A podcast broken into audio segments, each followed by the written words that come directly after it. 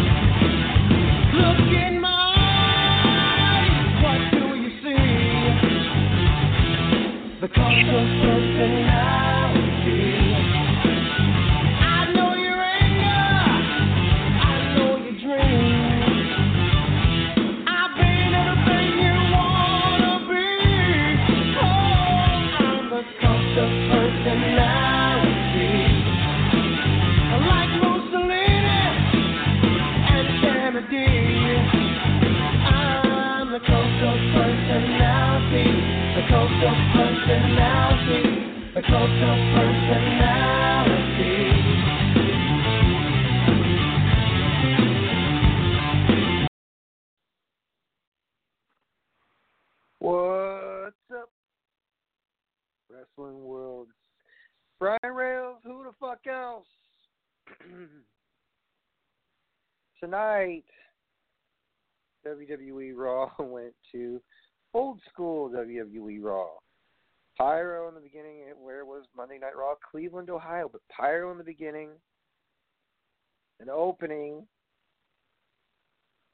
I mean, I think that's fairly decent from what WWE Raw has been, you know, and I will discuss the shots fired by Seth Rollins, you know, probably the most talked about subject on all the fucking podcasts. Is the fact that he took some verbal shots at competition that are known as AEW. And for those of you who do not believe it is war, that's fine, that's your own beliefs. I will get into all of that later tonight, but for now, I'm going to stick to a format of sorts because I watched Monday Night Raw and it did get straight to action, you know, with Ricochet versus McIntyre. Jeez. Uh, do, do, do, do, do, and the winner, I believe, most of all, was probably, yeah, Ricochet, one and only, takes on a hold of me. So also, folks, Cain Velasquez showed up in Rock and Roll Hall of Fame town tonight, Cleveland, teasing Crown Jewel. You know, I, Shelton Benjamin picking on Rey Mysterio. So Cain Velasquez came to Ray's rescue yet again. Let's see here. Rusev gets a little bit of revenge. He got arrested by supposed authorities, you know. Okay. McIntyre defeated Ricochet. Holy shit. With a Claymore kick. Draft picks, you know. Andrade, Buddy Murphy, and Aleister Black. Aleister Black. Jason Reynolds with Black Mass. AOP had another, you know, pre-tape promo, it was about them coming back and wreaking havoc. Andrade Cien Almas defeated Sin Cara with the help of Zelina Vega. Sunil Singh beat R Truth. The Viking Raiders beat Kurt Hawkins and Zack Ryder in convincing fashion. Um, Seth Rollins, you know, and Humberto Carrillo, that was a pretty damn good back and forth match. Anyway, Street Profits, they beat Karl Anderson and Luke Gallows thanks to, uh, well, Kevin Owens coming to the aid of Montez Ford. Da-da-da.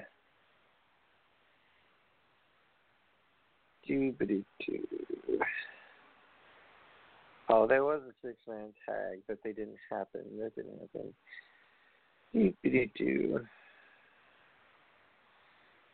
I want to say, yeah, Montez Ford seems to be the only feature of the Street Profits, so sorry if I forget the other dude's name.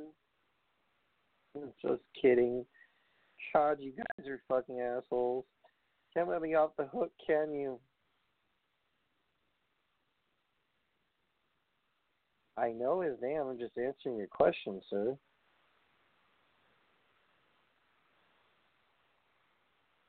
Angelo Dawkins. My God, dude, can you guys not wait? God.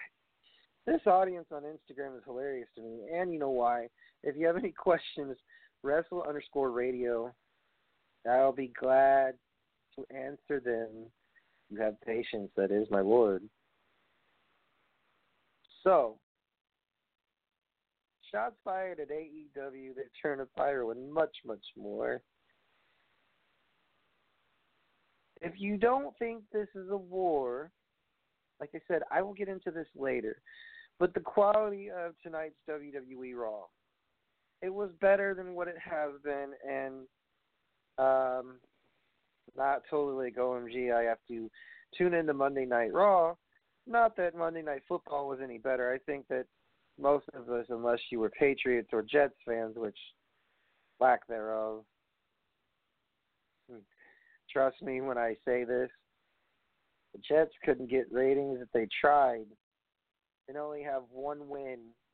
That's by fortunate circumstance because Darnold, I can't believe. Just looking at that game, folks, compared to Monday Night Raw tonight, I would.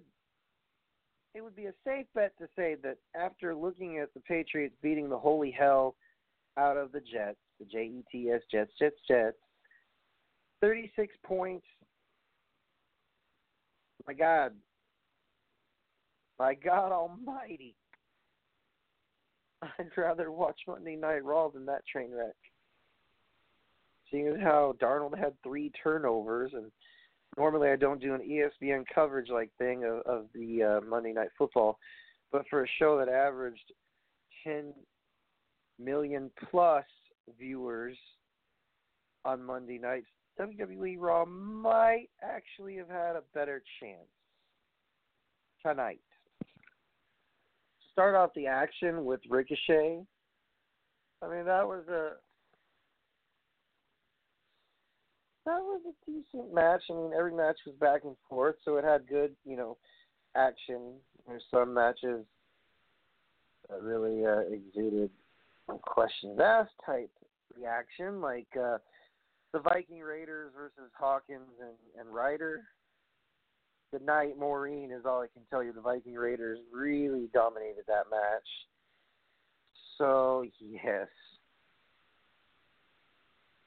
Oh, well, only eight minutes in, and I'm still trying to uh, get rid of this ugly pop up that says the Skype integration for hosts is currently under maintenance. Please connect to the host line with direct connect by phone. Can you guys quit advertising this bullshit because it's going to pop up, but it's okay and tell you that I have 51 minutes left on Wrestle Radio Network. Lady Lynn will not be available. She's feeling a bit under the weather. Uh, I know she hasn't been on the show in three weeks. I said, things happen. Not always healthy. We're not always, you know, going to be able to aid me. She's not always going to be able to aid me uh, for every show, and I've done this solo for the past, well, be here three years. But I digress. My overall thoughts on tonight's show was that it had a good flow to it. and for it being in Cleveland, I'm surprised that. Well, no, I'm not surprised anywhere it goes.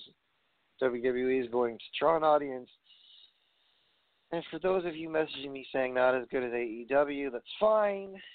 You know, all I'm going to tell you is I've seen this kind of shit before.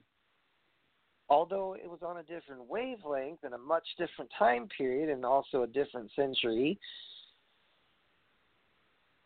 let's just face it. WWE versus any company, what will be the end result? Question mark, I don't know. We'll see as time goes by. Will AEW put WWE out of business?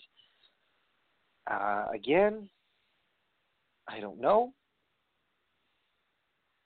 Have the tides changed? Have, has fortune reversed itself?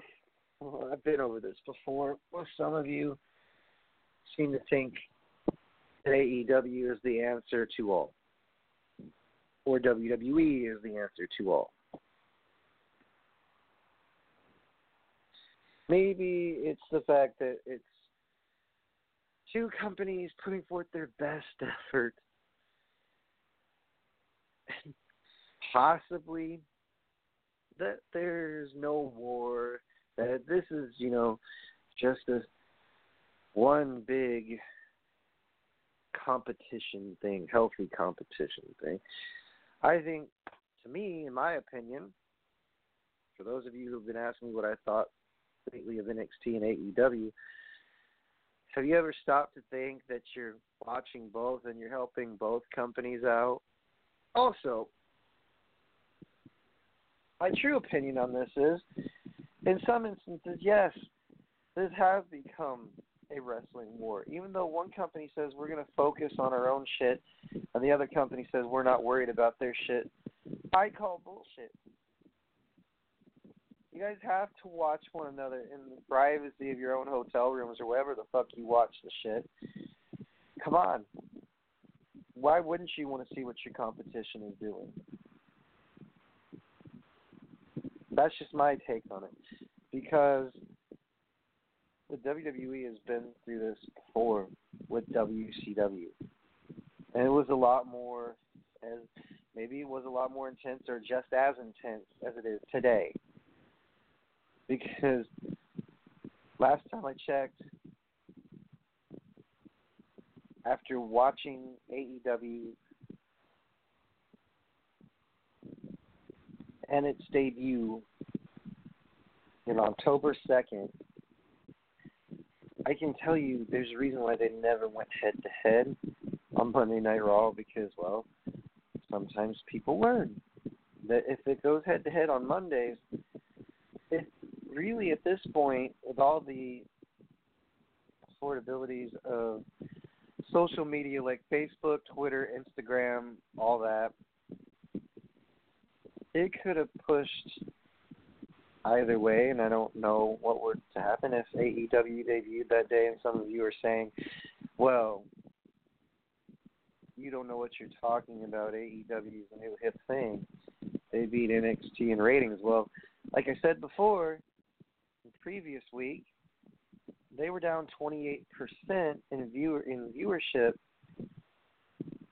you on TNT because you know some fresh faces to say, "Oh, it's wrestling," you know, TNT, cool. Haven't seen this since WCW, and then they slowly but surely say, "Well, who's you know who's the main person for AEW?" Some of you might recognize Chris Jericho. Others of you may recognize Cody Rhodes or Dustin Rhodes. But I know I was supposed to start talking about my overall feeling of Monday Night Raw, and I did. I said it was much better than it had been, you know, with the whole intro thing, and now superstars are allowed to have pyro. That's great. That's not my. I just, I just would like to see a show, and I did. So I saw it was okay. It wasn't over the top, and it had some entertaining aspects to it, like Kevin Owens being the third man, Angelo Dawkins and Montez Ford, Street Profits. So now, does that mean Kevin Owens is going to make more impact on the red brand? I don't know. What I do know is that ever since AEW's arrival, it kicked forced someone or some company to kick things into gear and make product a lot better. Some of you say WWE lacking a few things, which eh, it's not totally untrue, lacking a few things like continuity and storylines, uh, feuds that continue instead of just disappear. Certain things I'm just listing off that some of you have uh, messaged me to read on the show. I mean, look, Kevin, it's not all that bad. Some say, oh, you're just jumping on the WWE train all the time. Look, dude, I really don't want to hop on AEW's train either because, look, like I've told majority of you, I've been through wrestling wars before. And for those of you who do not think it is a war, allow me to fair warn you. Off the Rails Uncensored is full of explicit content. Is not this content is not suitable for minors. This is also a copyrighted show. It was christened March 7, 2016. If you have an issue with this show, I am not responsible for the end results of your child being called to the principal's office for repeating every obscenity that was said during the show. Also, if anyone tries to reproduce the likeness of the name off the rails uncensored, you will be fined $45 and prosecuted to the fullest extent of the law. Also, I do not own the rights to Glasgow Cross by Nikki Cross CFO 2019 Incorporated WWE producer Jim Johnson. I am well aware of the usage of this content. Buckle up, fuckers. It's time to get inside the head of good old Brian Russell. Enter at your own risk. And please, by all means, keep all hands and feet inside the ride. Enter my brain if you dare. Now, let's just get to it. Dig it.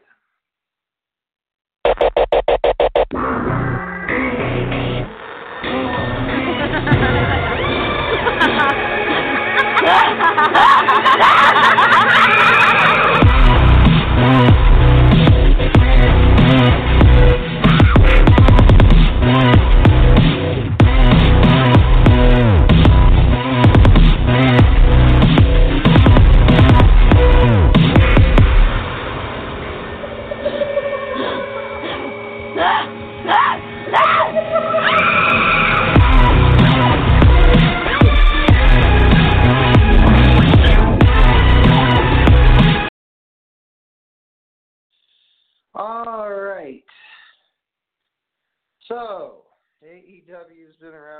couple of weeks now.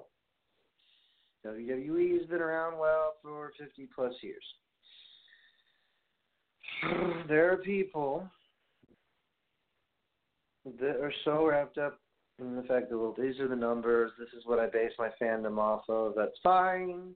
Then there are those who just want to see a show like moi and others, you know, other wrestling fans, and they say, this is the reasons, or these are the reasons for why we tune into WWE Raw, or these are the reasons why we stopped watching Raw, why we stopped watching wrestling and then got back into it because of AEW. Okay, let the claws come out because Seth Rollins said at a press conference when a fan asked him nicely, so what if you and Kenny Omega were wrestling in a match at WrestleMania? You know, what kind of match do you see yourself in? Seth Rollins said, well, you know, you kind of answered your own question. It was obviously at WrestleMania that you wanted the match at. And then proceeded to say, well, when Kenny's done wrestling in the minor leagues of professional wrestling, AEW, a show, you know, that or a company, I should say, that has barely been around, you know, as far as mainstream TV goes. TNT, um, the uh, the original network that housed WC or showcased, I should say, WCW shows back in the day, Nitro, and was Dynamite. There's a lot of similarities, folks, between WCW and AEW it, it looks like the show that was produced alongside, you know, oh, let me rephrase it. It looks like a show with modern day graphics, you know, if WCW had those type of graphics back in the day. And instead of Nitro, it's Dynamite. There's three announcers. There was Mike Tenay, Tony Schiavone, and Bobby the Brain Heenan. God rest your soul. Now it's JR, Excalibur, and oh, Tony Schiavone. Schiavone is very legendary in this business. You know, the two voices of the Monday Night Wars. Um, I'm just trying to list off facts before I go in depth and what I'm going to say. So here it is. If I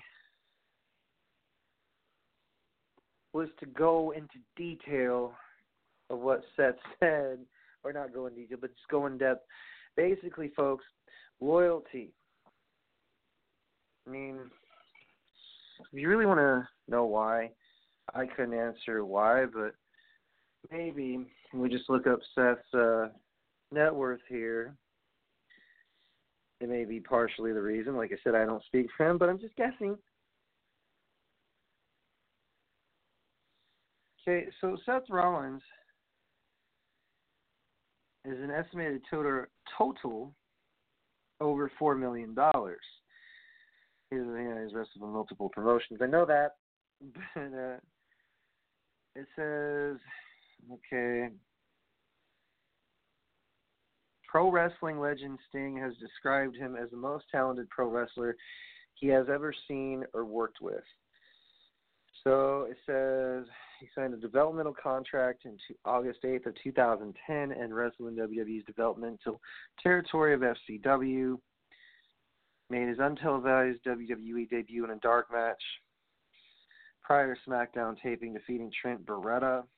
In FCW, he became the inaugural FCW 15 champion, and on February 23, 2012, he defeated Leo Kruger to become the FCW heavyweight champion. After FCW was rebranded into NXT, Seth became the inaugural NXT champion. So he was the first in the long line of first in his young rookie career.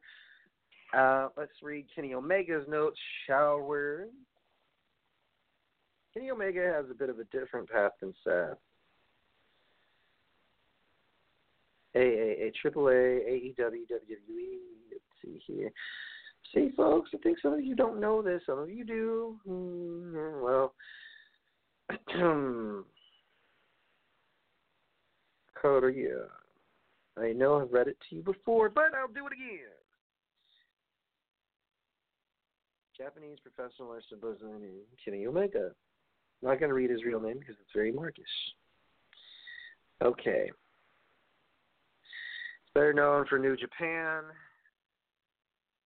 He's an executive vice president of All Elite Wrestling. Is there anything wrong with the wrestler taking up the uh, suit deal, you know, in professional wrestling? No, I don't think so. He has a residency in Katsushika, Tokyo. Uh, he's six feet tall. He's about 229. He's from Winnipeg, Manitoba. Same jurisdiction as Chris Jericho. Okay, he's known for his career in New Japan. He's the IWGP Heavyweight Champion, IWGP United States Champion, IWGP Intercontinental Champion. So he is a member of the Bullet Club. Okay, he's known as the leader.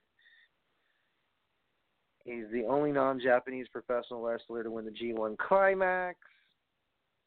Let's see here. He defeated. Okay, Let's see. He defeated Hirooki Goto in the 2016 final. Sorry if I butchered the name. Let's see here. He's he's participated in DDT Pro Wrestling, Jersey All Pro, Lucha Libre, AAA Worldwide, Ring of Honor, and Pro Wrestling Guerrilla. He's the current AAA Mega Champion. Blah blah blah. Was current. 2017, Omega was named Sports Illustrated Wrestler of the Year. So let's see here. He's in top pro wrestling illustrated list of top 500 male wrestlers. Um, he's got match of the year twice. He's you know he's beat Kazuchika Okada in two out of three falls at Dominion. Okay. He's received a seven star rating from the biggest well, Dave Meltzer is a well known journalist, so I'm just gonna say it Some people swear by that jackass, but I'm going to tell you right now. Meltzer can give all the stars in the world that he wants, but what I'm going to tell you next about something that most of you will die over. Oh no, killed the legend there is of Mr. Meltzer. But that's a different story for a different day. We're here to talk about what Seth Rollins said and the impact it had in the world of professional wrestling. You know what, folks? I bet you people are going to say, well, if they acknowledge it, they're just as bad. Bullshit. Shots have been fired. So what's to be expected? They expect retaliation. If they don't get retaliation, then they or he he expects retaliation from Omega. I don't know. Maybe there might be subtle jabs.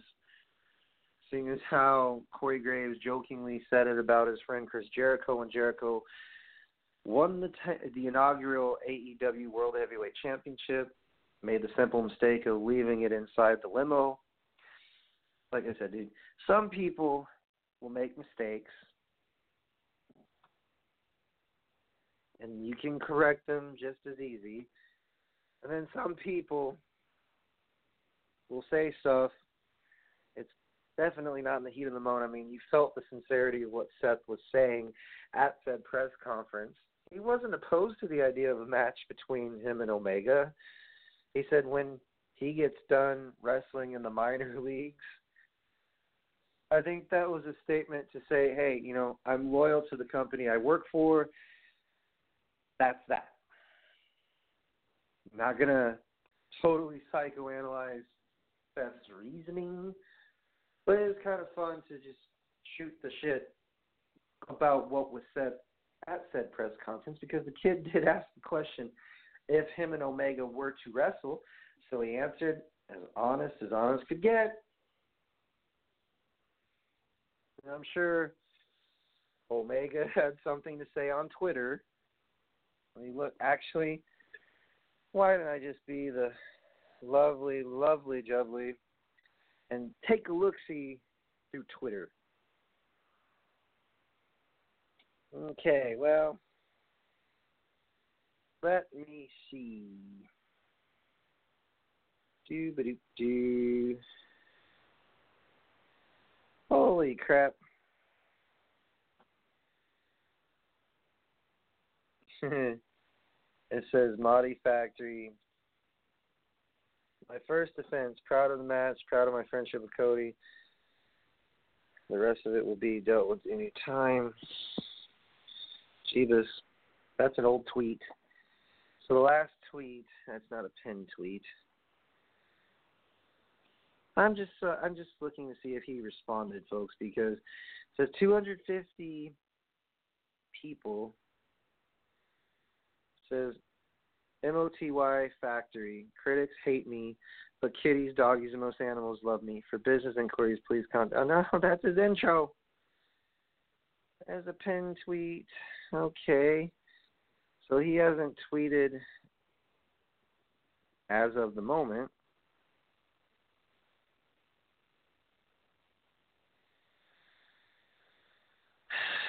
That was on July 8th, 2018.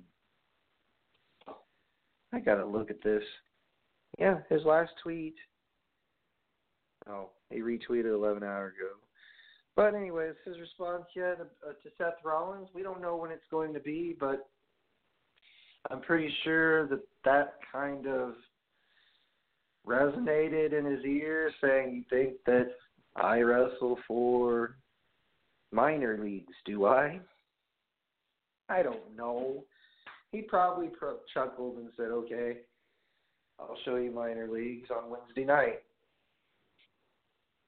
Obviously, it is a big deal because AEW has had a solid two weeks in a row of over a million viewers. You know, again, going head to head against NXT but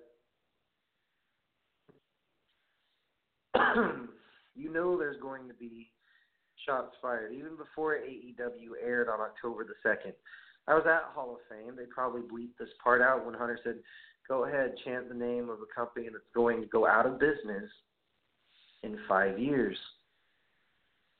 And then when my father-in-law outright owns it, so that you know, shut the mouths of people that were chanting that at Hall of Fame at Barclays. Hmm. I remember this very vividly because I remember a friend of mine who went to Ring of Honor, and I think that was the last event Cody Rhodes. Yeah, it was the last event Cody Rhodes was at or performed at Ring of Honor. So the rivalry started a long time ago. And what I said earlier, some of you do not believe that this is another war. When in fact, both companies are competing against one another, not just for ratings, but for pride. Does this create more work? Yeah. Because I'm a journalist and this is a freaking plethora. This is like a smorgasbord's worth of stuff to report to the masses. And it's not that hard to see that yes, AEW beat WWE NXT head to head, with WWE barely averaging, you know, over 700,000 viewers in the first hour and then you know up to the final hour of 868,000 in the first week that they went head to head. So WWE said congratulations, on your ratings victory, but that's not going to stop them because they. I mean, I still watch WWE NXT, and some say, well, you know what's going to happen. You know what the predictability is with WWE. That may be true in some areas, but okay. That's like I said, that's like going to a magic show and telling your kid, by the way, the rabbit's going to pop out of the hat, and by the way, he's going to get out of the predicament by, you know, when he's handcuffed, he's just going to use a certain kind of key that's in his fingers, blah blah blah. Or when he saws the girl in half, you know what the trick to that illusion is? Blah blah blah blah blah. I've said this a million times. I just want to see the show. I don't I don't want to know the story before it unfolds. And yeah, a lot of times wrestling can be fairly obvious. That's why they call it entertainment. Entertainment. Hmm. It was to define that word because a lot of people may under, misunderstand what that word truly means. So I, the cheesy bastard, am going to read that definition to us all. Because, I mean, entertainment. Definition. The action of providing or being provided with amusement or enjoyment. Some of you might be saying, well, WWE is pure amusement because look at the bullshit they put on at Hell in a Cell. They probably did not think that it was going to have a lot of backlash, you know, with the uh, controversial finish at Hell in a Cell, but look what happened. Also, some of the uh, wrestling world was thinking that Sasha Banks was going to win the championship from Becky. Look what happened. Sometimes you cannot predict what wrestling will do, and that's the beauty part of it. That's why I believe in my heart of all hearts that there is kind of actually there is a wrestling war on Wednesday nights because it's head to head. That's like saying two NFL teams are out on the field, but they're not really out to beat each other. They're just, you know, there for friendly spirited competition. Again, I call bullshit because for somebody to sit there and tell the world you know, for people how to feel and give perception is not wrong. Giving per, yeah, giving perception is not wrong. However, saying there is no war, hmm, because the fans are at war with one another, does that mean there's war? Eh, yeah, you could say that because one fan base still believes and their nonsense, and the other fan base believes in their nonsense. So I'm referring to both AEW and WWE. Me personally, I like watching both because this, to me, is kind of like I get my choice to flip back and forth. If there, if NXT is not satisfying, I can just go, okay, AEW. If AEW is taking too long, then I can flip it back, or I can just fucking DVR the shit. Now I don't have to get the lovely process of uh, pre-recording, you know, setting up the tape, you know, VHS, and then hitting record or having it automatically record five minutes before and ten minutes after, depending on the length of the fucking tape. I don't have to go through that process anymore. That's the beauty of DVRing AEW. Even though I do catch it back and forth between commercials, I still want to see the whole kit and caboodle after the fact. If I watch one or the other, I don't know. I really don't jump ship. I like to see what's out there. Some may say, well, you're missing a lot. You're going to bang your head in. You're going to miss the quality. I'll just let you figure this shit out for you. Look, if you just watch one, that's fine. If you decide to watch AEW over WWE, more power to you. If you decide to watch NXT over AEW, more power to you. But, you know, the title of the show is Shots Fired at AEW, The Return of Pyro, and much, much more. Yeah, the return of a fresh hatred, a fresh rivalry. I mean, isn't that kind of what's going on right now? With 23 minutes and change to talk about? Before I segue into that, folks, for those of you who do not have a WWE subscription, this is part of the advertisement. If you don't have a WWE Network subscription, you can go to the website WWE.com, click on the tabs, scroll down, click on WWE Network, sign up free today. you get it free, a month free. So you, that means you get Crown Jewel and all the other pay per views. You can search the name of your favorite WWE superstar, WCW superstar, uh, ECW, so on and so forth. It's only nine dollars and ninety nine cents after your first month that was free. If you do not have a valid debit or credit card, you can pick up a WWE three month preloaded card, which is good for again three months. So you can go stop at your local GameStops, Dollar Generals, Best Buys, FYEs, CVS, Walmart, and Dollar Generals. Again, you must have a valid username, which is your email address. If you don't have one of those, you should get one. It can be Yahoo, Gmail, any email is acceptable. For further questions, contact the WWE hotline number located on the website, and also you can type it into Google if you do not are not familiar with the WWE Network helpline. Uh, for more information on a wrestling school, visit monsterfactory.org. Do not email the office. There's a phone number located on the website monsterfactory.org. If you'd like to attend a world famous, number one rated wrestling school in the world, Go to Monster Factory. You will learn a lot, a shit ton, a crap ton. Just you will learn, period, from the world's best head trainer, owner, and coach, Danny Cage.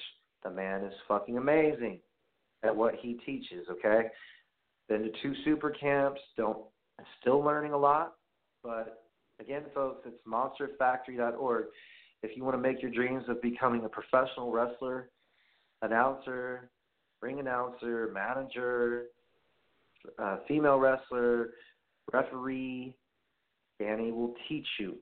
A lot of famous people came for the world famous from the world famous Monster Factory. Sunny, Chris Candido, Bam Bam Bigelow, The Godfather, Mosh and Thrasher, The Headbangers, Godfather, D'Lo Brown, Luke Gallows, Karl Anderson, Sheamus, Matt Riddle, Damian Priest. For more information, visit monsterfactory.org. Also, if you'd like to follow the world famous Monster Factory, see their matches, see their awesome filled Tuesday nights and Saturday nights, you can check them out on the Fight Network. Oh, and for Monster Factory merchandise, pro wrestling tees, search on the search engine Monster Factory. Shirts in all sizes. Check out the prices. You can't lose by checking out the world famous Monster Factory in Paulsboro, New Jersey. Again, for more information, check out the website. The number is located directly on the website. If you have any questions, email at your own risk, but do not email the office during certain hours. All right, folks. So that does it. Oh, that does it for the advertisements. But now we're on to the shout outs.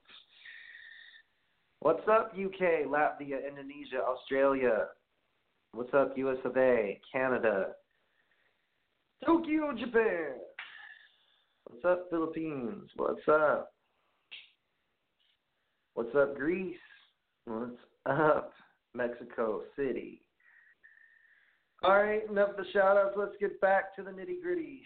What do I think has returned? Okay. You now have two companies that are going head to head. You have WWE and AEW. Some believe it's a war, some don't. Some may think these are two companies competing in a healthy form that don't give a damn about one another and what they're doing.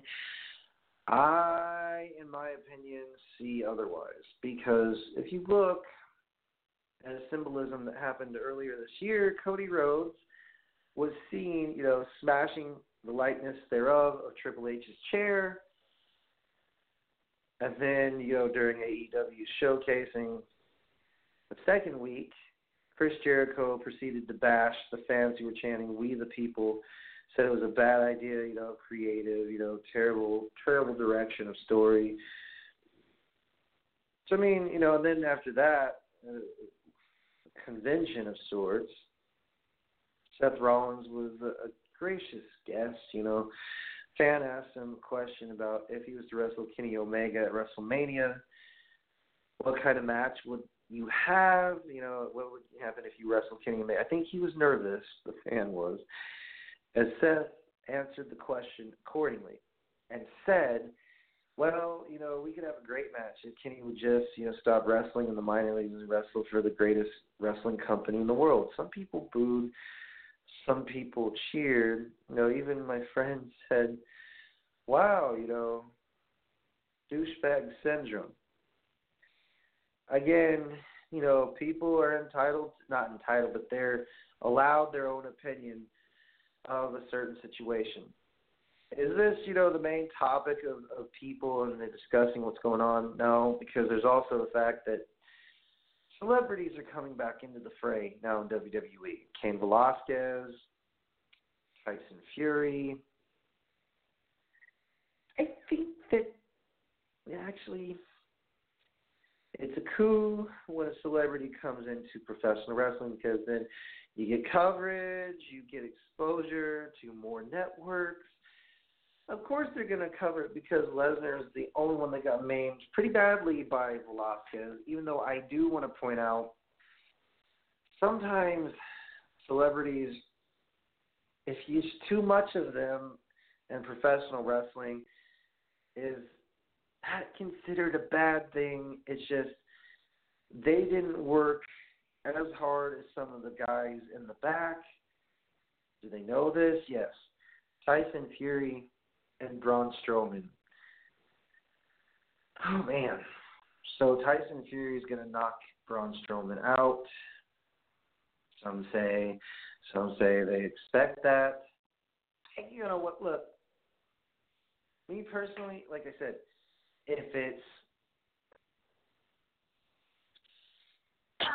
if it's if it means ratings, they're to go for it. If it's not, why would they even bother? That's why they picked up Ronda Rousey, who basically, my opinion, really stunk up the joint.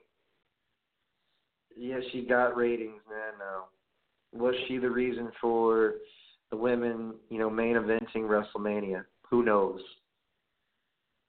You know, again, this is just my opinion, my outside opinion that may actually probably get a lot of flack like it normally does.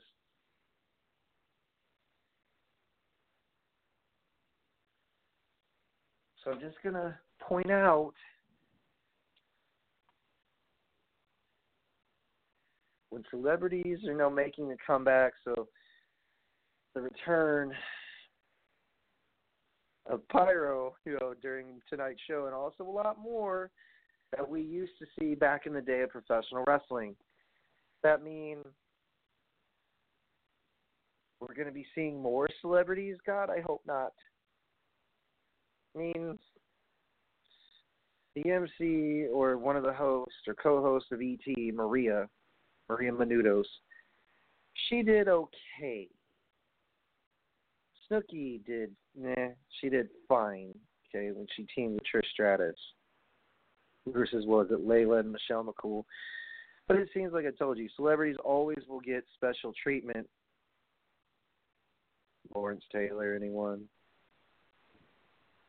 Some professional football players participated in the Royal Rumble. I guess, you know, like I said, celebrities are not out of the question.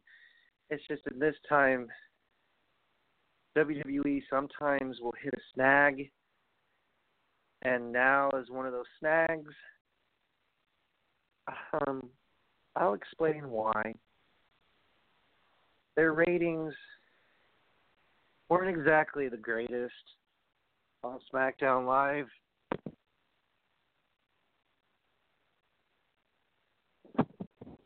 True, Tyson Fury did get a reaction. That's what most people will look at. And also true that Cain Velasquez got a lot of pop when he came out tonight, but the crowd in Cleveland, the way they reacted towards him mounting Shelton Benjamin, and then the submission maneuver because well, when you run out of uh, ideas on offense, especially going in the ring and doing uh, UFC stuff like Rousey, seems to be a trend. Let's get let's get a UFC guy. He'll do great, you know, in a world heavyweight championship match at Crown Jewel. Again, I'm just telling you, celebrities making their comeback sometimes works and sometimes it does not. So there's a lot of returns of certain aspects to wrestling in WWE. However, in 24/7 belt, again, don't know what to think about it, so that's not exactly a return. Uh, controversial footage of a dude going to a restaurant and beating the holy crap or holy fuck out of uh yeah, Lashley. So Rusev and Lashley feuding, Lana screaming, take him to jail. So that was kind of kind of an homage to WWE Attitude Era, and where people would get arrested on a daily basis. It was Stone Cold or The Rock or Triple H. But it was, you know, again, it was the timing. It was the the crowd getting into buying, you know, your stories.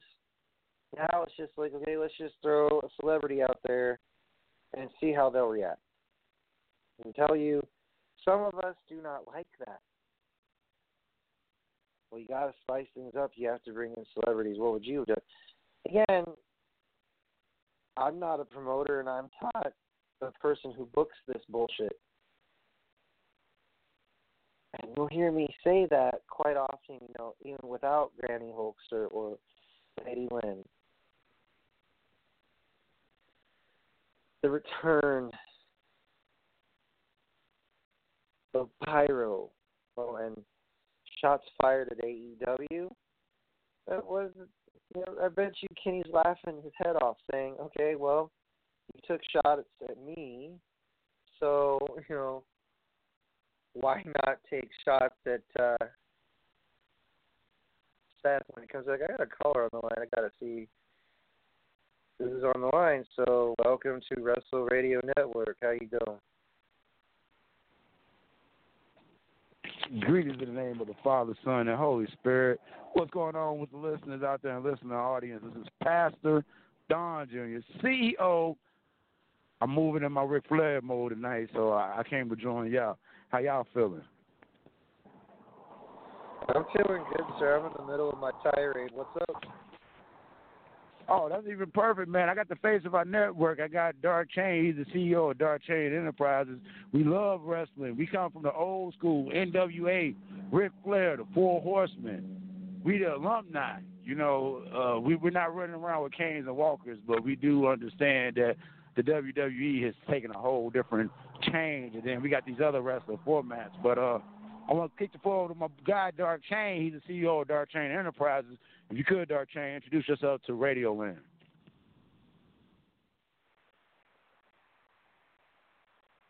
Okay, he's not there. All right. Uh we're moving. Moving at a high level. Um let me ask you a question and I, I want you to really kind of talk about it. When they started implementing all this on demand, how do you feel that takes away from the live experiences like WrestleMania? How do you feel like that takes away from the experience of actually feeling it? Because you know a lot of people record a video, and before they release the results of WrestleMania, you already know who won. So I mean, how do you feel about that? Well, I mean, here's my thing, dude. After being, like I said, I've been on the other side of professional wrestling, and nowadays it's harder to please fans or fool them or get them enthralled, you know, with the story. So this is why I say it's a big screw you to Dave Meltzer because that douchebag is partially the reason why, as you say, people are recording it because they want to hinder, you know, want to hinge upon what he has to say because he has some inside scoop about what's you know going to happen on the next wrestling show. Or this is going to happen at AEW. This is going to happen at uh, WWE. Before you know, like if you have on-demand DVRs and all that stuff, that's because people are like, "Well, I already read the results, you know, and this is the rumors according to this guy, that guy." Not as uh, organic as it used to be back in the days when it was NWA, AWA, WCCW, all the territories back in the day used to have stories that would enthrall the people because they had the superstars or the stars back like Ric Flair, Legion of Doom, Mm. Barry Windham, Mm. Tully Blanchard. They had they had names that could draw people. Right. Now, yeah, Well, let, let me ask you another question then. I'm glad you brought that up. Um, with you being an innovator with having this podcast and having a radio network with a lot of listeners, and if you under the sound of my voice, it's very important. There's only a couple minutes left in the show that you call and get recorded. The calling number is 213 943 3422.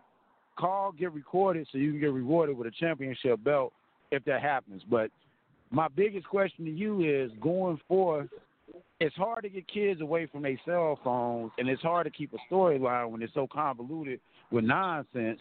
What do you feel that the heels and the heroes can do, far as presenting their messages when they get the uh, when they get that Tony Schiavone when they get that speech before the fight? And you know the biggest thing about wrestling, what makes wrestling, is selling the wolf tickets before the fight. The better. That's why Ric Flair was one of the smallest wrestlers. He was like 5'10", 5'11", 250. But no matter what went on, him and the matches with Ricky Steamboat and them legends, they carried the, the they carried the whole NWA for many years. It'll be one good match and one good WrestleMania will bring everything back. But what do you see that wrestlers can do going into the future to generate more awareness about this ancient art that people say is not a sport, but it's one of the hardest sports in the world?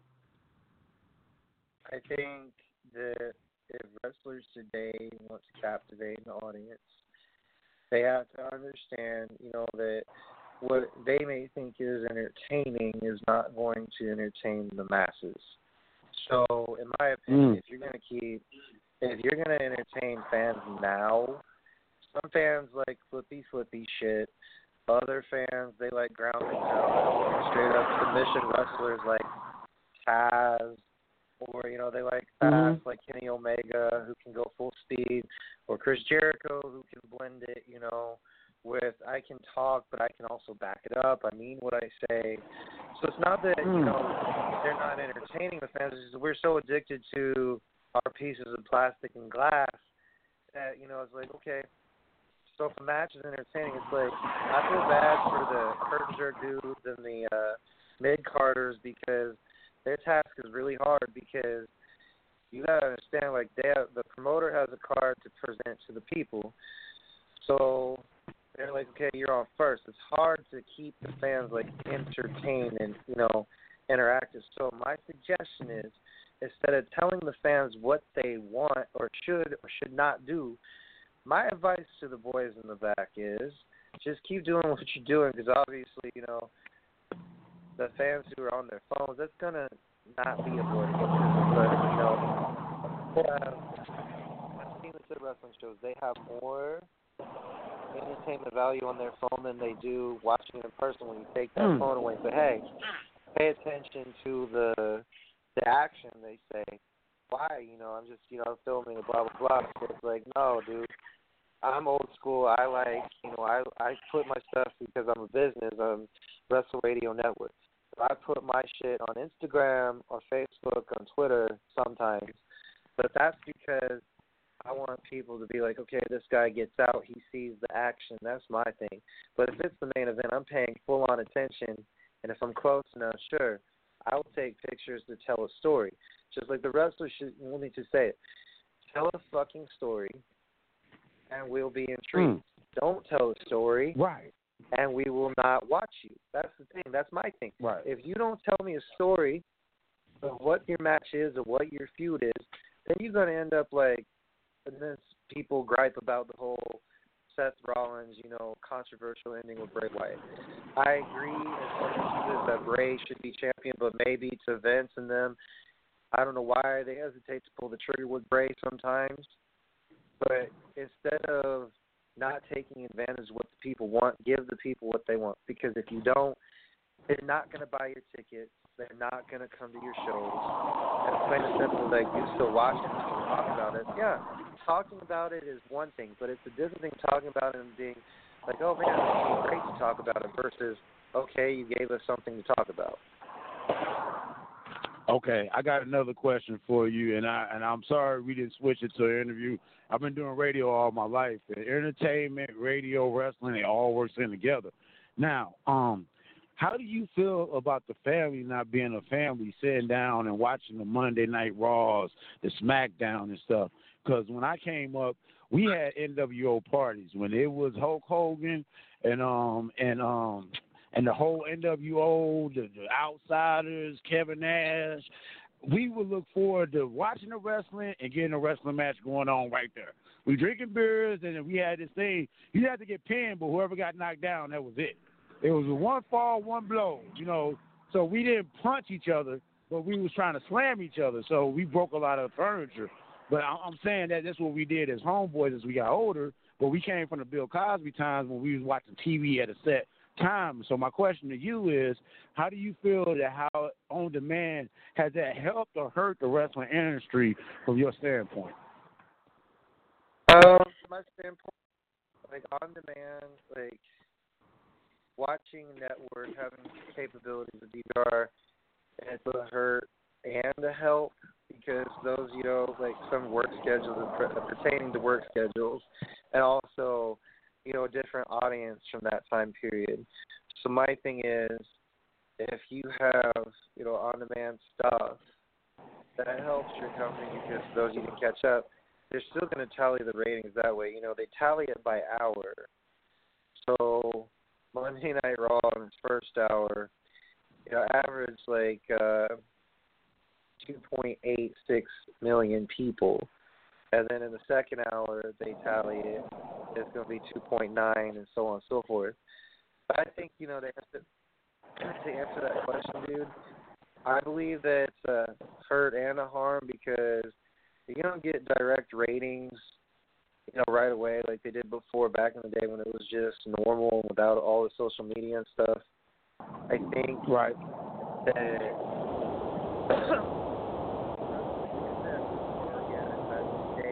you could have stories that actually make you be up to It's not just the attitude era. I hate when people say wrestling is great during the attitude era.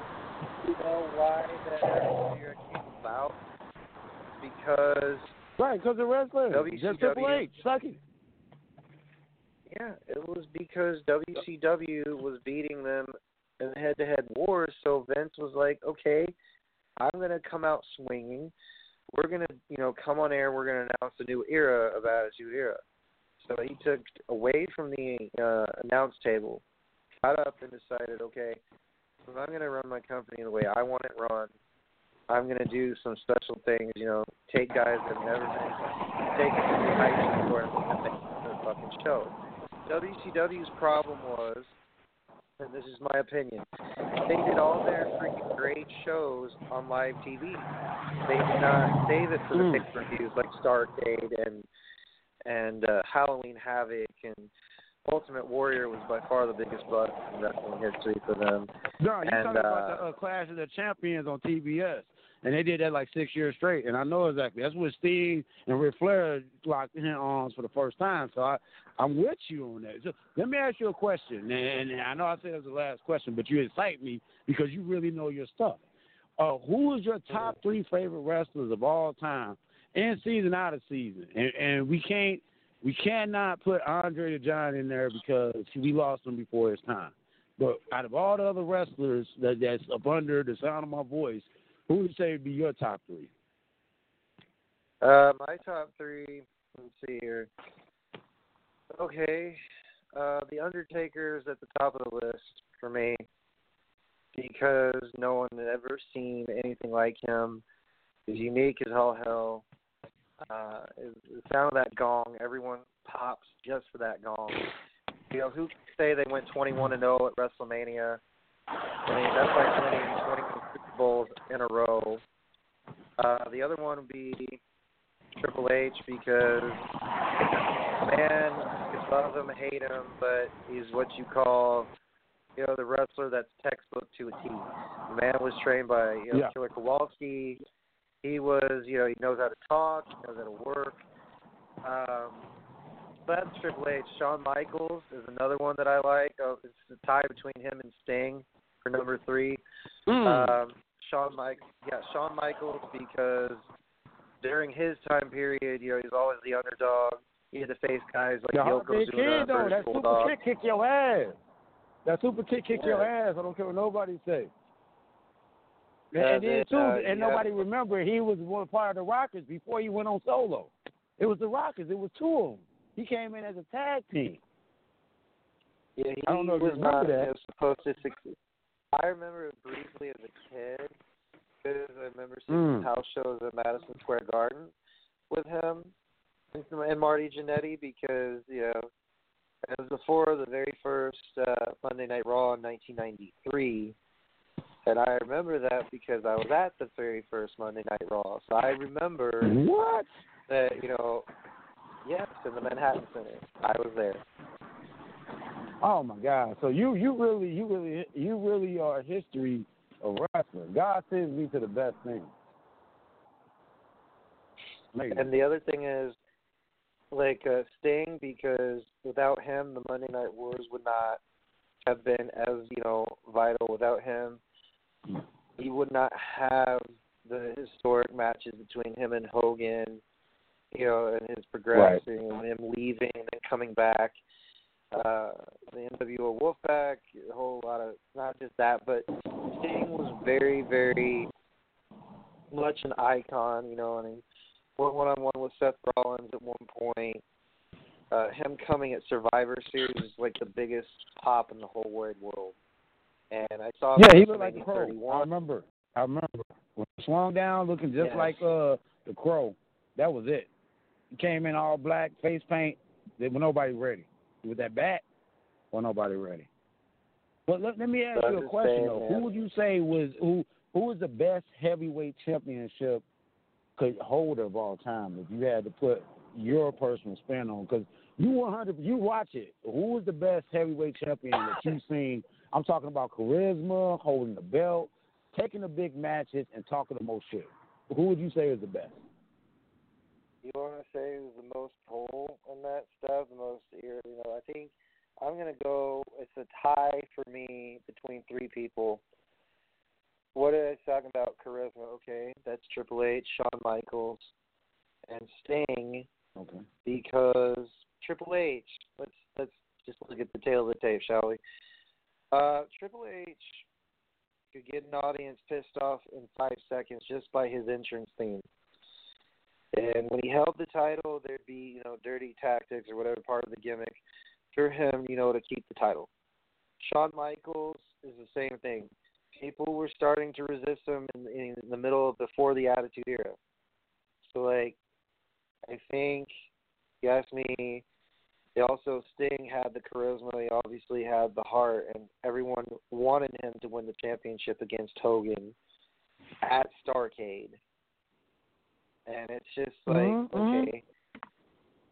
So everyone says, you know, who has the most charisma? Well, that's kind of a tough one because if we're talking about world champions, also Ric Flair falls into that mix as well Okay. because he's you know the 16 times you win the championship 16 times.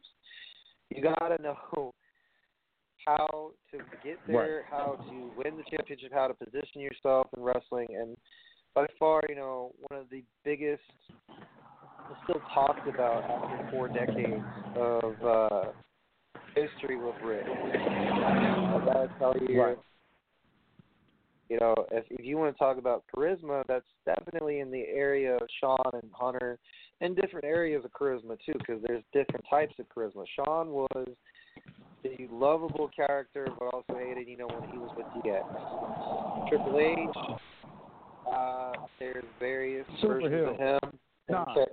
Well, no, he, no, he he was a well, he- super heel, but he got Stephanie McMahon, and that right there gave him more props to me on an all-time greatest list over Ric Flair, because he's a ladies' man, but he never went and hollered at the owner's daughter. That was amazing. I'm saying for me, Oh, but I'm listening. I, yeah, well, I mean, here's the thing, though.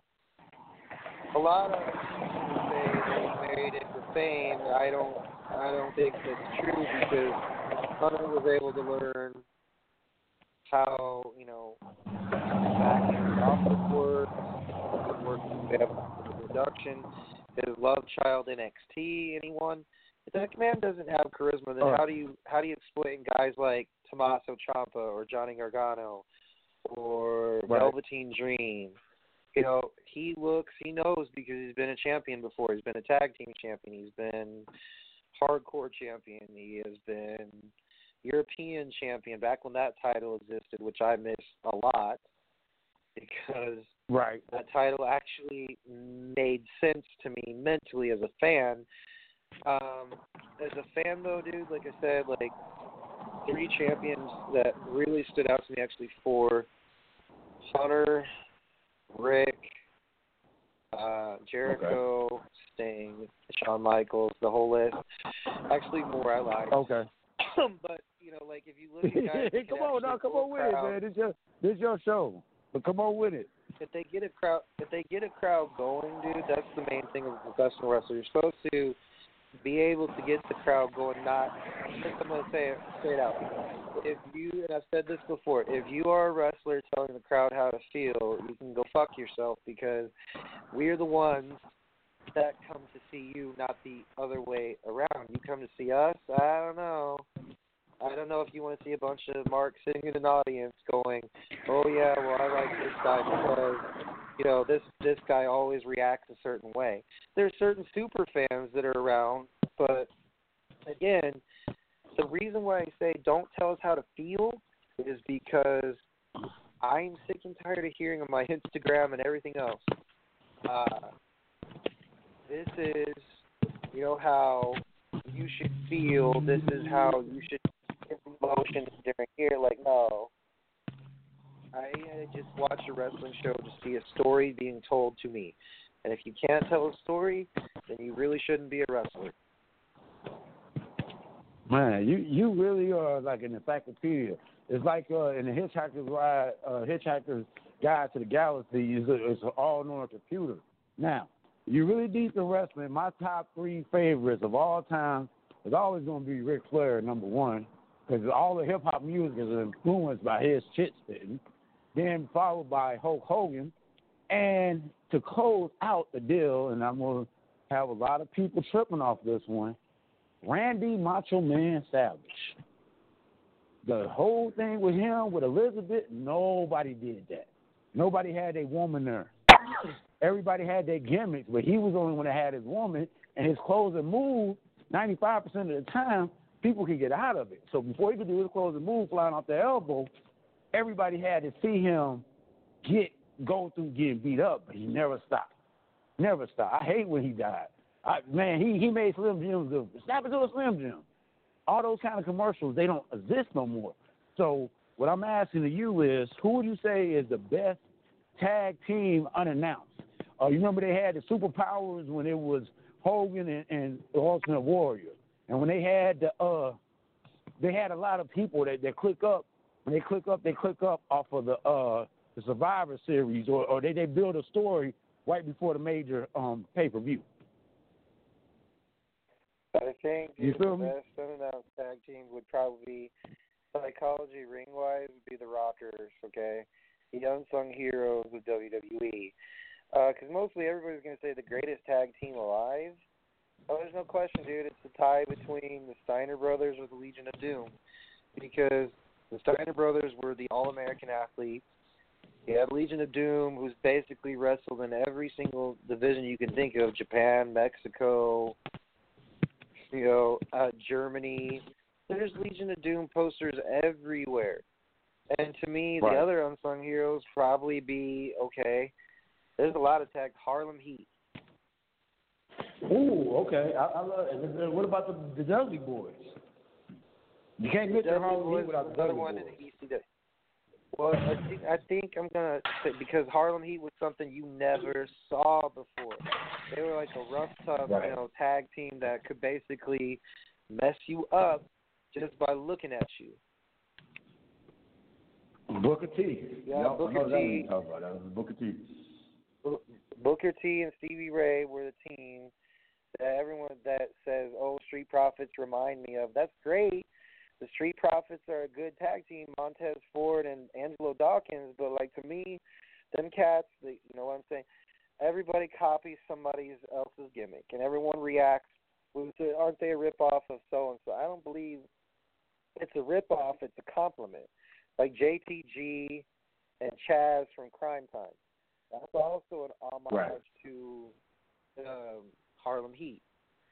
You know, like Okay. okay, Okay. well, That's where the rock came from. You really know your wrestling. That's where the rock came from. You really know your wrestling. Oh my God. uh huh. You go hard with this. Okay. You're official. I'm just telling you, bro. I, I I've been on 4,500 radio networks. I stay away from the wrestling shows because the people that's doing the podcast they really don't know the history. I like these artists that's out here now, and they moving in a digital age. But when Goldberg is smashing people 78 and 0, you was waiting to come to Monday Night Nitro just to see him get taken down, and nobody did it for a long time. Matter of fact, he didn't get beat till WrestleMania. You feel me? So it. I mean, okay. Let me ask you this: Who's your favorite announcer? Announcer. You got Jim. You got the Mouth of the South, Jim Ross. You got uh, Tony Schiavone. You, you you got Jimmy Gene. I mean, who's your favorite guy that that really spit the stuff to keep you engulfed in wrestling? There was it's a tie between two, actually three: Jim Ross, Jerry the King Lawler, and Bobby the Brain Heenan. Oh, I love Bobby the Brain. I love Bobby the Brain. Okay, okay, You you, know, okay. it's my favorite okay, with I'm, him I'm a, I'm gonna really stomp you on this one. I'm gonna stomp you on this one. I, I'm I'm trying to case you up, but you really know your wrestling.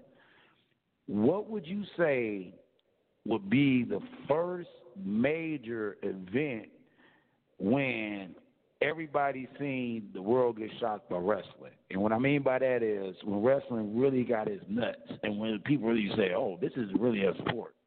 What what event would you say not did it for you but did it in the history of wrestling? That you know of? Um well, the very okay, so let's see here. Bruiser Brody versus Abdullah the Butcher was one of those things, you know, because they yeah. those both of them, you know, had a match between another, and it was like first, right. Bruiser Brody was the first of its kind, right? But event wise, I'd have to say WrestleMania one, Madison Square Garden, 1984 or 85, I should say, because mm. it was something that was groundbreaking, and they were doing enough uh, live circuit television, which meant they could watch it in a movie theater, and they were taking a risk. So when Vince and them decided to do it, as Howard Finkel's idea actually said, the Beatles have Beatlemania, why don't we have WrestleMania? You had right. Hulk Hogan, you had Andre the Giant, you had the Rockettes, you had you had a whole bunch. You had Muhammad Ali. You know, this was like right. groundbreaking for wrestling in general. So like, that's what I was I think that for. to me. That's exactly. Huh? Go ahead. I know. I'm listening. No, that's what, you really know yourself. That's what I was looking for. That was the answer I was looking for. Mhm. What about when uh, Hulk Hogan slammed Andre the Giant? I mean, what is that rate on your scale of most outrageous, shocking moments? I mean, that's definitely up there in the top five because you know no one. Hulk Hogan standing at six foot eight, Andre the Giant's barely over seven feet tall, and you know Andre's back was killing him. So he said, "Slam me." I picked him up, barely get him, is what Hogan was describing. And then when he picked him up again, slammed him again, gave him the leg drop, won the title back. I mean, that, and then the fact when wrestling, okay, as a whole, back in the mid 90s during the Attitude Era, to me, that was, I guess, momentous occasion when Mick Foley was to win the championship, and then Schiavone was told right. by Eric Bischoff and WCW, "Hey, read the results because we you know it's going to be terrible. A guy named Cactus Jack used to work for us, and now he's going to win a championship. That was a moment where you cannot recreate. Um, where like a whole bunch of wrestling fans just were like, okay, you know what? I want to see uh, mankind win the championship.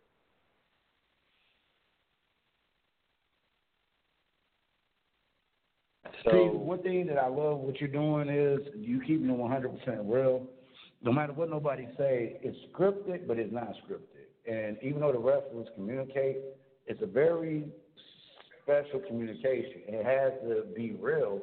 But the biggest thing that I would say is um, before we had all this information, people bought into reality off of what they seen on TV. They had no other point of reference. So when they did that stuff, and um, and mankind put that put that uh put Socko on one boy, that was real that was really real. And I, I've been a lot of backyard wrestling. That shit hurts. I'm gonna keep it 100. So I, man, just to talk to you, you you way ahead of your time and you way ahead of your platform, man. And I'm gonna tell you, you got to keep going. Nobody likes wrestling. They don't like wrestling because they don't understand it, but they ain't never been in a square circle. They never did no collegiate sports, so a lot of people that's breaking wrestling down, they never did it. So it's hard to build something up that you never done before. Does that make sense? Well, I always tell people, what I always tell people is like when I started out, you know, I was a punk kid in 2008. And I learned under Kenny Bolin and Jim Cornette, and I can tell you. You said Jimmy Cornette. Wrestling. Yes, Jim Cornette. Oh, oh wow! I learned. You got, I wanted to be wow. a manager. I wanted.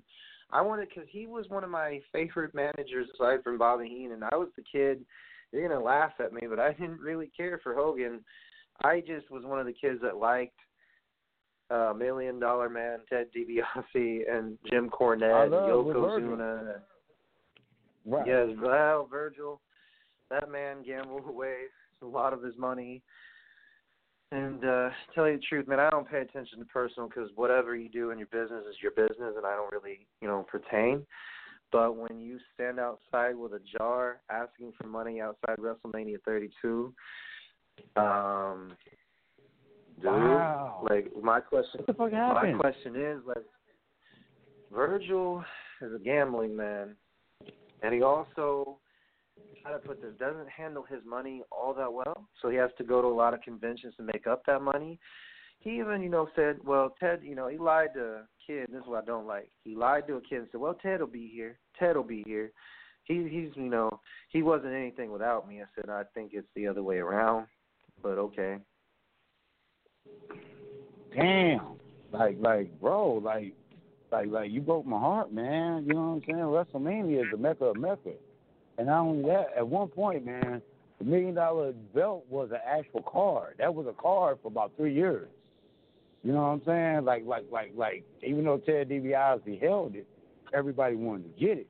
But if you notice, everybody moves into a, a, a leader situation once they get done with wrestling.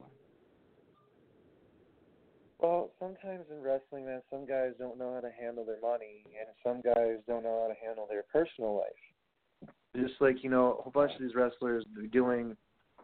Like I said, I read stuff that cracks me up because of the shit that comes out of people's mouths or stuff that they do in a, in their personal life that they put on for every every display for to see. That's why I sang as a broadcast journalist, as a podcaster, I've been doing this shit for three years, and I can tell you, as a former worker myself, wrestling will eat Mhm. you in the head. And most people will say, "Well, I think that shit's easy." So when Sasha walked away for four months, here's the reason why I'm not happy with her.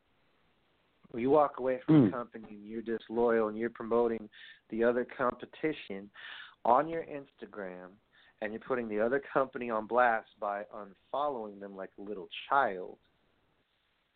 You know, Oh wow. Oh, some people down? are like, "Wow, on the on the level she did that," and I'm like, "Yeah, she promoted AEW. She's saying, hey, what's up at Cody Rhodes on Instagram and on Twitter, saying sometimes you just need to take a mental break. Like, girl, you're not Mariah Carey, so what in the hell are you taking a break from? Okay, right. like I understand. Like, okay, we were standing outside Barclays, and I mentioned this story several times. I understand them. You know, if you if you want to go and work out or relax, do whatever, cool. But my 12 year old cousin at the time was trying to get an autograph from her, and she straight up Hmm. rejects her. And I'm like, you do not reject a kid because that's your that's your bread and butter as an audience. You know, kids are the ones who believe in everything you do. But not not at the venue. I mean, eh, okay, if you're eating with your kids and you're not at the venue, but when you get out of the venue, that's a part of like Peyton Manning. He throw the football on Sunday. He got to do the after show interviews, and then he got to do the interviews on Monday. You have no other choice. Whether you want to do it or not, the world needs to know. So I, I, I feel your pain, man. She also complains about finding stuff at airports. It's like, you know what? If I had your opportunity, I mean, this is just saying, I'm not perfect. No one's. I'm not fucking judging. I'm just telling y'all, if I Mhm. was the one that was in the position of fame, I'm just keeping it 100%. I would do certain autographs, like if I'm eating, no. If I'm outside the arena and I see you and you're polite to me, sure. If you're not polite with me, I'll be like, sorry, maybe another time.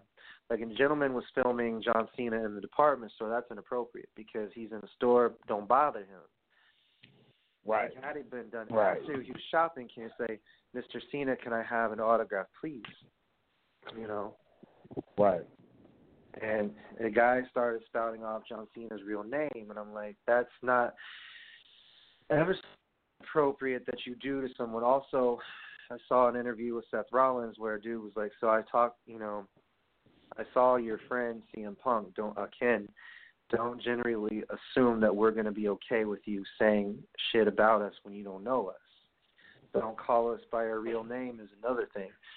When someone, okay, for example, if Roman Reigns was standing outside and someone said, "Hey Joe," he's gonna look at you like, "Do I know this person? Do I owe him money? Should I call the cops?" Right. Right. That's just my personal. Right. That's just my personal thing on, on you know how people should treat other people as wrestlers. As former worker myself, I know some of these people not personally, but I can say I could not. I could not. Did you like, get okay, injured? cool. Why, why you not wrestling, man? Wrestling is your life. You got injured? I mean, what happened? I don't mean to I cry, got but I have to because I feel it. I got hurt after I told the guy no. He picked me up, and uh, I'm not. I said I can walk and I can do normal things. I'm just not. I was concussed, and the guy picked me up and did proceeded to do a brain buster after I told him no. And that was that. I was had to go to Oh, rehabilitation neck for. Yeah, Wow. domestically, you know, I was trying to tell him give the X symbol like I can't move. He took it as okay, let's give him brainbuster go. I protected myself, but I still was hurt pretty bad. Like I had to go through a whole bunch of stuff, rehabilitation, whatnot. And so I got into wrestling again, had disenchantment company, and was no, I'm not going to be a national anthem. Okay, I would not. You know, I did not go through wrestling training just to be a national anthem, and that was that. So, Hmm. and then I just Mm. I ended up traveling with a buddy of mine for a couple of years, you know, on the independent scene through like Sedalia, Missouri, Eldon, what's up, Leland Race, uh, you know, not with Leland Race, but at his promotions like uh, New Breed Wrestling. Former official from WWE works that promotion, Scotty Z. So I was just happy, you know, content, and then otherwise, you know, I just reside in New York, doing a fucking podcast, and I, uh, speaking of which, I'm gonna have to speak on this. When some people, I say, they steal gimmicks, and then they don't do much with it. I've taken my shots at this douchebag, but if you happen to know the name Enzo Amore, here's what I'm gonna tell you. the dude is not uh, how do I put this? He's wrestling in Ring of Honor with Big Cass now, but that douchebag tried a rap career, but before the rap career, let's see here, Aiden English, myself. The dude didn't know how to reverse a hammerlock. So here's the story on that. He didn't know how to reverse a hammerlock, so we're all watching in the back. He tries to reverse with the wrong leg, and he's interviewed the next day by Renee Young, and his response to her was, well, three. I'm listening. no, he's like, well, the canvas was uneven. The canvas was uneven. Was his response. It's like, dude, if you don't know how to reverse a fucking hold, why are you here? No, Yeah. no, no, man. I mean, shit. The backyard wrestlers they get jacked up for better. I'm just keeping it 100. Well, backyard wrestling to me, ooh, do that stuff on your own risk. My opinion on that is okay. If you're backyard wrestling without proper training, which you get lucky if you know if someone knows what they're doing and it looks great, but some of that stuff is not pre not not you know prescribed to hit you know especially trash cans and the tables and whatnot not giving away all the secrets behind the curtain but uh if you don't protect yourself with a steel chair shot if you get hit with glass Come on, like, man. uh, light bulbs uh, just saying it's I gonna be know pain going to saying.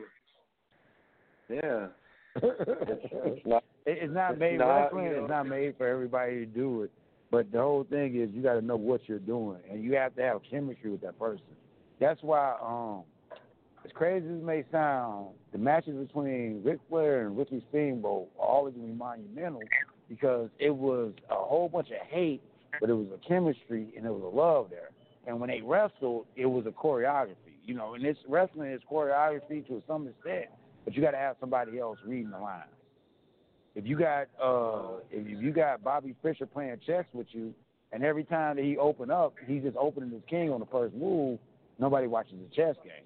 Henceforth, if you got a good wrestler that can wrestle, but they're not following the script and y'all not talking and y'all just wrestling, somebody gets injured at the end of the match. Well, just okay. Let just point this out, my man. Um, Go ahead. wrestling, the only thing that's script is promos. The rest of that stuff is planned between the two of us. Uh, in a sequence, and they say, okay, I'm going to start out the match. We're going to lock up. I'm going to give you a headlock. I'm going to send you to the rope. Drop down. Frog, duck my line. Drop kick. You powder out. You take a breath. I'm going to come after you. I'm going to come in hot. I'm going to send you to the barricade. I'm going to get pumped up with the crowd. Come back in the ring. You take control. The heel is the one calling the match. The baby face should never call the match because I'll give you an example. Marty Jannetty. Homeboy could Mhm. not call a match to save his life. Okay. um, let's see. Uh, I'm just telling you from experience. To grab a headlock and hello. yeah, I'm right. Can you hear me? Yeah. Hello. So Marty Jannetty, he you know could not call a match. You know if you if your name is John Cena or Hogan, it's the exception to the rule. But the rule, the golden rule in professional wrestling is the heel is to call the match because they're the ones orchestrating and making looking making the baby face gain empathy from the crowd. That's not the case. Choreographed, choreographed. I wish because some guys like to call it pig Latin, and that would be the Undertaker. If the Undertaker calls a match with you, you better pray to God you understand his lingo because he's very old school. The Undertaker's no joke. No, the Undertaker's no joke. I don't care what nobody say about him. And you said it really well. When you hear that boom and the lights drop, you I don't want to be in that ring. Oh, hold on. You gotta give me five card. I need my discount. I've had the pleasure of meeting some of these guys backstage because I actually do have pictures on my Facebook of me as an extra in WWE on an episode of SmackDown Live in 2016. Oh wow. But That's big. a funny story, I almost tripped down the ramp trying to get into the ring, and that ring is bigger than most independent wrestling rings, so it's kind of a laugh. you know? Because I, the ropes I are real know, stringy. the ropes are real stringy, and plus when you get in, I thought you know the crowd was pretty cool. I could I could hear out the corner of my ear some some of my friends and shit. They bleeped that out, of course, and then um we got to separate Luke Gallows, Colorado, or Karl Anderson, and them. They shoved my friend, but uh Karl, or yeah, it was Luke who was mouthing words, and it was hilarious because they're like, "Were you not saying anything?" He's like, "Yeah, man, I was just fucking with you." It was funny shit because we got to experience, you know, St. Louis and then uh Kansas City, which is nicer than St. Louis's Scottrade Center. Just you know, speaking from experience. But uh that stuff when they plan it, dude, like during the rehearsals was pretty cool. Um so I gotta say, um seven. it was pretty pretty But I mean, you know, wrestling is not what it used to be, man. And at the end of the day, know, that's why I'm glad I was on the show because, I, okay, I, I can't beef with the whole industry. Thank you, but you're a god in it. Be blessed, bro. You're a god in it, but I want you to really understand that when I hear you speak, you speak from education. You're not speaking um, situational just because you was a wrestler had a bad rap. No, you actually watched it as a fan before you became okay. This is what I can do for a living. And as you went down the walk, it didn't turn out. But a lot of people forget about the the Snake Roberts, the Bret Harts, the people that lost their lives in mitigating circumstances, freak accidents, but they were some of the biggest people that everybody came to see. So when you lose a Michael Jordan and the pinnacle of him taking the NBA on his back, the wrestling's always taking a hit. But no matter what goes on, the organics of it is people love a great storyline, and people love when they see the realness and they can relate. I, I, met Jimmy, um, Jimmy, uh, I, I- met uh, Jimmy Bullhorn, either Honky Tonk Man. You know, I, I met all these wrestlers. A lot of the WWF characters and action figures, I wind up in like 2000 meeting them all doing events with Rey Mysterio Jr. Um, when at one point everybody from the WWF was going over to the NWA when it was becoming the WWE. Do you remember that? Yes, So I just uh, I do. As far as I'm concerned, man, I, I just I, I just appreciate and honor you, man. I stay away from wrestling shows, but you just showed me that I got too much knowledge about a lot of stuff. I need to be here. I don't know the new wrestlers, but I don't give them the same respect. You said it. You said exactly why not to, because they don't have the same love for the game. They're coming in to inherit this shit.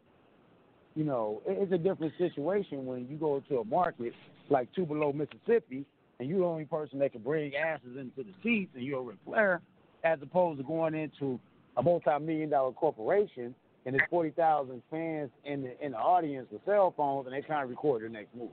It's a whole different energy behind it. And I, I leave it at that, bro. Yeah. Like it might sound crazy, but I respect you a lot, man. Bro, call me after the show, man. Like when I say call me after the show, man, I want to put your your radio network out there on a larger platform. The thing is awareness, and that's what that's what everybody prided themselves off of in the wrestling arena. Everybody had to make everybody aware. You didn't know shit about wrestling until they came. But once they came, it changed your life. It changed my life. I'm not lying. hmm I mean, I, I love wrestling, and like I, the reason why I like Ric Flair so much, he always got his ass whooped every match, but he was the one who looked the best and looked the best losing, and he seldom lost, but he whooped some ass before he lost. He kicked ass and took names every day. So, like, I say, man, uh, I really respect what you're doing. All I can do is give you kudos and honor, because not everybody can get up and put together a show like this, especially in this of All right. That's it, man. I- I'm moving out the way, bro. Please call me after the show. Text message, email, send me a smoke signal. Get get get Jimmy Superfly Snuka to jump off the top rope after he did the uh you know what I'm saying? Just whatever you gotta do, get it done. I think you understand how I feel. It's hard to find real I'm not a fan, I'm a curator. That's it. I'm moving out the way, man. This has been a great. This has been like, I did ten radio shows today, but this is my closing show. I didn't even realize how much I knew That's about pretty- wrestling. Till I talked to you. You know what? Hey, that's much appreciated because a call, like feedback, anything is welcome.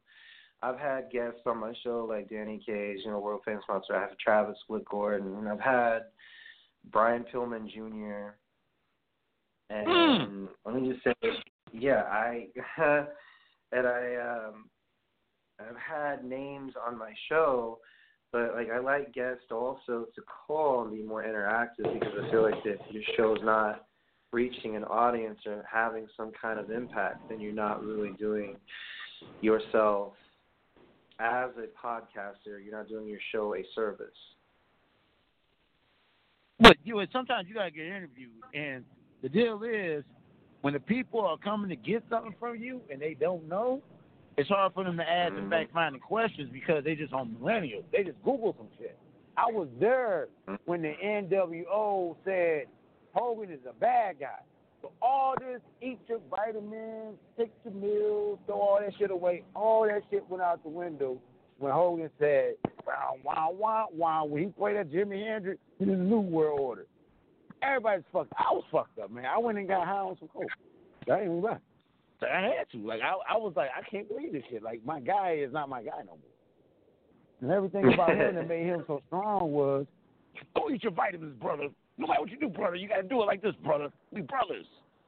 And then he was Hollywood, and he got Hollywood, but he always could have been Hollywood, but he never was. So when the Ultimate Warrior and him hooked up, I was there. When when the the, the they had that wrestling match between Hulk Hogan and Ric Flair, I wasn't there, but I found out years later what it was. But I seen the flyers, and back in the day, if you wasn't there, you missed it. So the first, to me, the first WrestleMania was when they had NWA versus WWF. That was the first WrestleMania for me.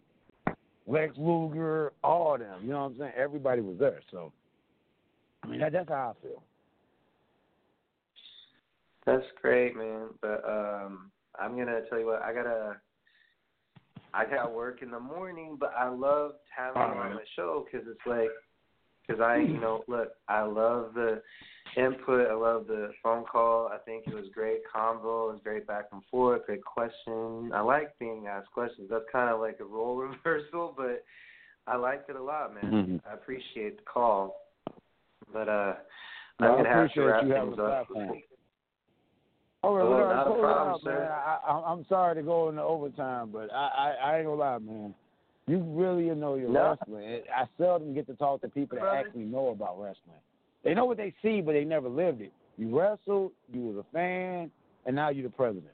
So this is perfect. Vince did the same thing. Shay did the same thing.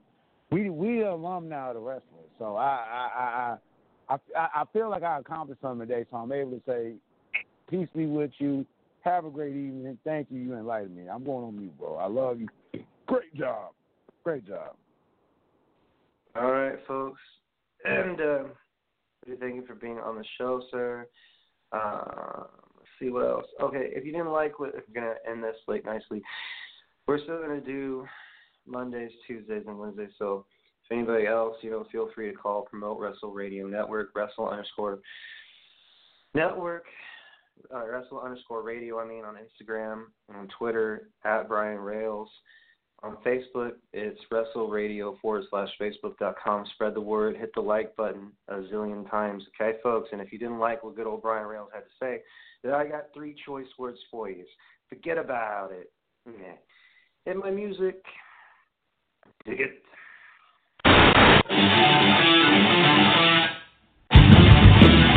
Look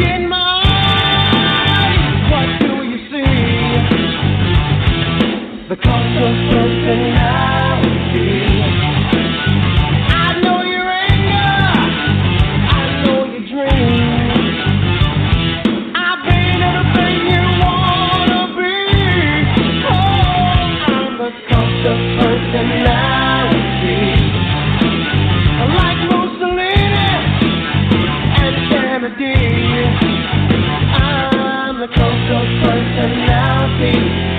of personality, a cult of personality.